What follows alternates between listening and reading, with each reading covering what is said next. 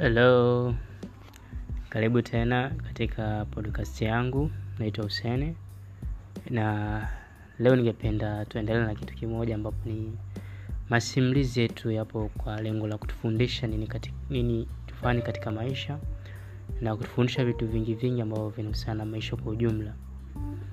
Maisha ni fumbo na ni fumbo ambalo kila mmoja anatakiwa aweze kulijua na namna nzuri ya kuweza kulifumbua. Palikuwepo na kijana mmoja ambaye alikuwa mwanamichezo. Yeye alikuwa mkimbiaji mmoja mzuri sana. Alishiriki mashindano mengi sana na katika mashindano yote hayo alikuwa anaibuka mshindi. Siku moja palikuwepo na mashindano katika kijiji cha kwao ambapo watu wengi sana walijumuika katika ule uwanja wa mashindano na walikuwepo wakimbiaji wengi wazuri kutoka mataifa mbalimbali. Mzee mmoja mwenye hekima sana baada ya kusikia kwamba kuna mashindano ambayo anategemea kufanyika hivi karibuni katika kile kijiji, basi naye pia akaona si, si vibaya kama akajumuika pale pia. Kweli alijisogeza katika ule uwanja wa mashindano na tayari kuweza kushuhudia kile ambacho kilitakiwa kufanyika pale. Raundi ya kwanza mashindano iliweza kuanza. Kijana alikajipanga vizuri pamoja na wakimbiaji wengine watatu. Katika kujipanga basi, na mwendesha mashindano akaamlu basi zile mbio ziweze kuanza, na alitakiwa apatikane tu mshindi mmoja tu ambaye ataibuka kama mshindi na kuweza kupata zawadi yake katika ile raundi ya kwanza.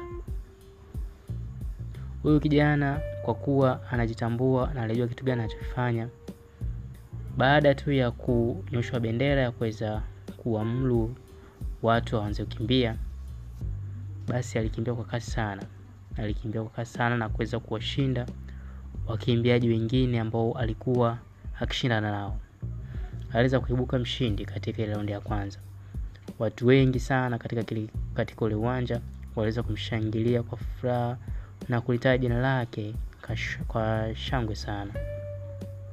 Basi kijana alijisikia faraja sana na alifurahi sana kwa kile kilichotokea.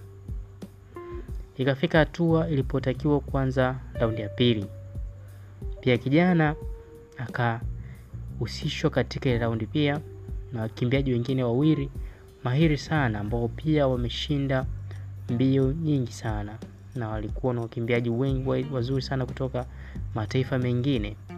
Kijana alikuwa na wasiwasi sana, kwani alivyoona walikuwa wamejazia misuli mizuri na wanaonekana watu wenye afya sana. Basi mwendesha mashindano akaamuru mashindano yaweze kuanza, na papo hapo mbio zikaanza. Kijana alikimbia sana, ilifikia wakati alipokuwa anataka kukata tamaa kwamba kulikuwa kushindwa, lakini aliongeza bidii na mwisho wa siku akajikuta ameibuka kinara katika mstari wa mwisho wa zile mbio. Hivyo kijana yule akawa mshindi tena katika ile raundi ya pili.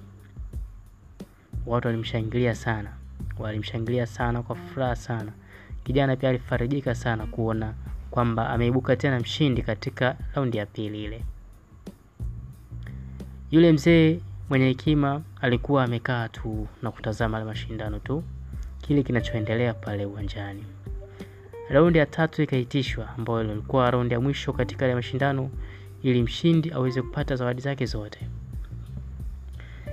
Ilipoanza ile mashindano katika raundi ya tatu, yule kijana pia akakutana wakimbiaji wengine wa mahiri sana wenye misuli na ambao wako hodari sana, ambao pia kimuonekano ni watu wenye afya nzuri na zilizoimarika. Basi kijana akaanza mbio tena kwa mara nyingine, ambapo ilikuwa ni raundi ya tatu. Mbio zikaanza kwa kasi kweli, kila mmoja akitamani kumshinda mwenzake. Walikimbizana bampa tu kiasi kwamba hawakuweza kupeana nafasi ya kuachana sekunde hata moja. Kijana alipambana sana, mwisho wa siku kweli, kwa kuwa kwamba alishajielewa anafanya kitu gani, akajikuta ule mstari wa mwisho yeye ndo amekuwa wa kwanza kuweza kukanyaga na kuuvuka pia, ikiwa ni nyuma ya sekunde mbili ya mtu aliyekuwa akimfata nyuma yake. Basi watu wengi walimshangilia pia. Na hatimaye mwendesha, mwendesha mashindano basi akatangaza kwamba mshindi aweze kupewa zawadi zake zote. Hapo ndipo yule mzee mwenye hekima akainuka na kusema kwamba naomba huyu kijana apate raundi nyingine tena ya kuweza kukimbia. Kijana akakubali kwa kuwa ashajiamini kwamba anaweza kufanya vizuri basi akasema sawa amna shida nitafanya vizuri tu. Awamu hii yule mzee alileta watu wawili. Mbibi mmoja wa makamu sana ambaye hajiwezi kutembea vizuri na mbabu mmoja pia wa makamu sana ambaye tayari ni kilema ama ni kiwete wa miguu. Kwa hiyo alikuwa atembei vizuri mwili wake upo legelege. Kijana yule kwa kuangalia vile akawaza sana. Akauliza kwa nini unaletea watu kama hawa? Je nitaweza kukimbia nao kweli? Yule mzee akamwambia yule mwendesha mashindano kwamba naomba uamru mashindano yaweze kuanza. Basi wote wakajipanga katika mstari wa kuanzia mbio na mwendesha mashindano akahesabu mpaka tatu kisha akaamru mashindano kuweza kuanza. Yule kijana alikimbia kwa spidi zake zote ambapo aliwacha wale wazee mbali sana wakiwa mwanzo kabisa wa ule mstari wa kwanzia. akamaliza mbio cha ajabu cha ajabu na cha kuhuzunisha ni kwamba alipofika mwisho na kuwa wa kwanza hakuna hata mtu mmoja aliyeshangilia. Watu wote walikaa kimya kila mmoja anawaza la kwake. Kijana alimuuliza yule mzee kwa nini watu wanishangilii ili hali nimekuwa mshindi yule mzee kwa unyonge akamuuliza wewe akamuuliza wewe unadhani ni kwa nini watu hawashangilie? yule kijana pia akajibu mi pia sielewi labda nikuulize wewe kama unalojibu. yule mzee kwa hekima na kwa ustaarabu wote akamwambia kwamba nataka raundi hii mwanze kukimbia na uweze kumaliza zote mashindano yule kijana akauliza kuna maana gani ya kuwepo mashindano kama wote tumalize pamoja? Yule mzee akamwambia fanya kile nilichokwambia. Basi wakaenda tena wakajipanga katika mstari wa kwanza mbio na tayari mbio zikaanza.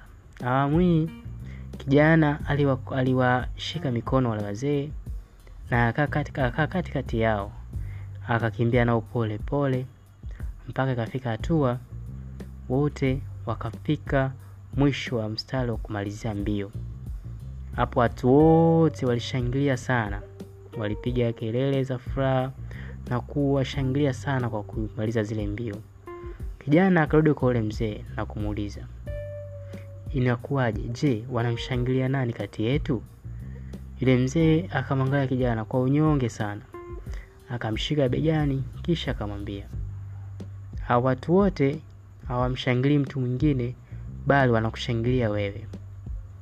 Yule kijana akauliza kwa nini wanishangilie mimi wakati sisi sote tumemaliza mbio kwa pamoja? Yule mzee akamwambia si kwamba amemaliza mbio kwa pamoja bali umekuwa shujaa kwa hizi mbio. Kijana akauliza kivipi tena? Yule mzee akamwambia ulipoamua kuanza mbio pamoja na kuweza kumaliza pamoja na watu wawili. Hiyo inamaanisha kwamba ulishatambua kwamba ni kitu gani unachokifanya na mlitakiwa nyote mweze kufika kule ambako mlitaka kufika.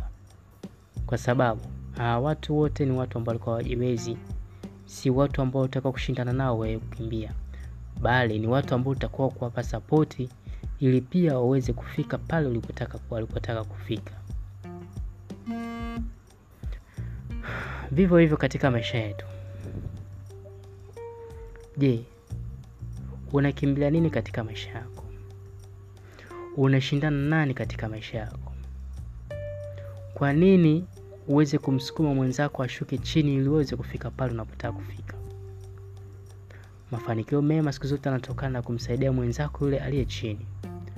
Unapomnyanyua mtu aliye chini basi na nyinyi nyote mtapata nafasi nzuri sana kuweza kufika juu na wote mkafurahia ule ushindi ambao mmeupata kwa pamoja.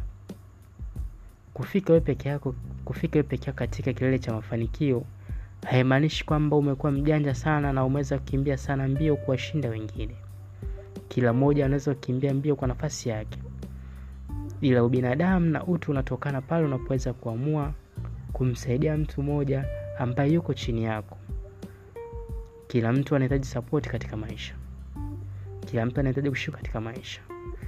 Mshike mtu mkono, mnyanyue, mpe ushauri, msaidie mweze kufika pale mnapotaka kufika.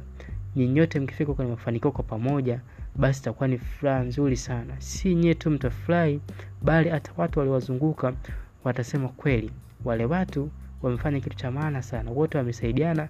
Tazama walipofika sasa, wote wamefika katika mafanikio ambayo ni mazuri. Ila kama wewe ukiweza kutumia uwezo wako na ubavu wako kufika mafani, kufikia mafanikio na kuweza kumwacha mtu mwingine chini, hiyo haina maana halisi ya mafanikio.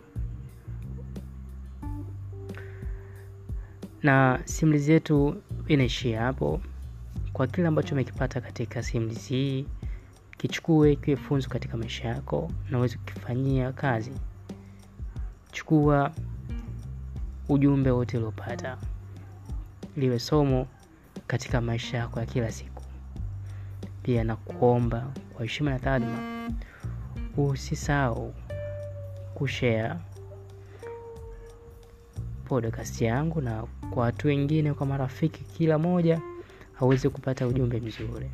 Pia usahau kutembelea chaneli yangu ya Odomap na zinginezo, ili uweze kujipatia kile kitu ninachokitoa kila pale nitakapokuachia.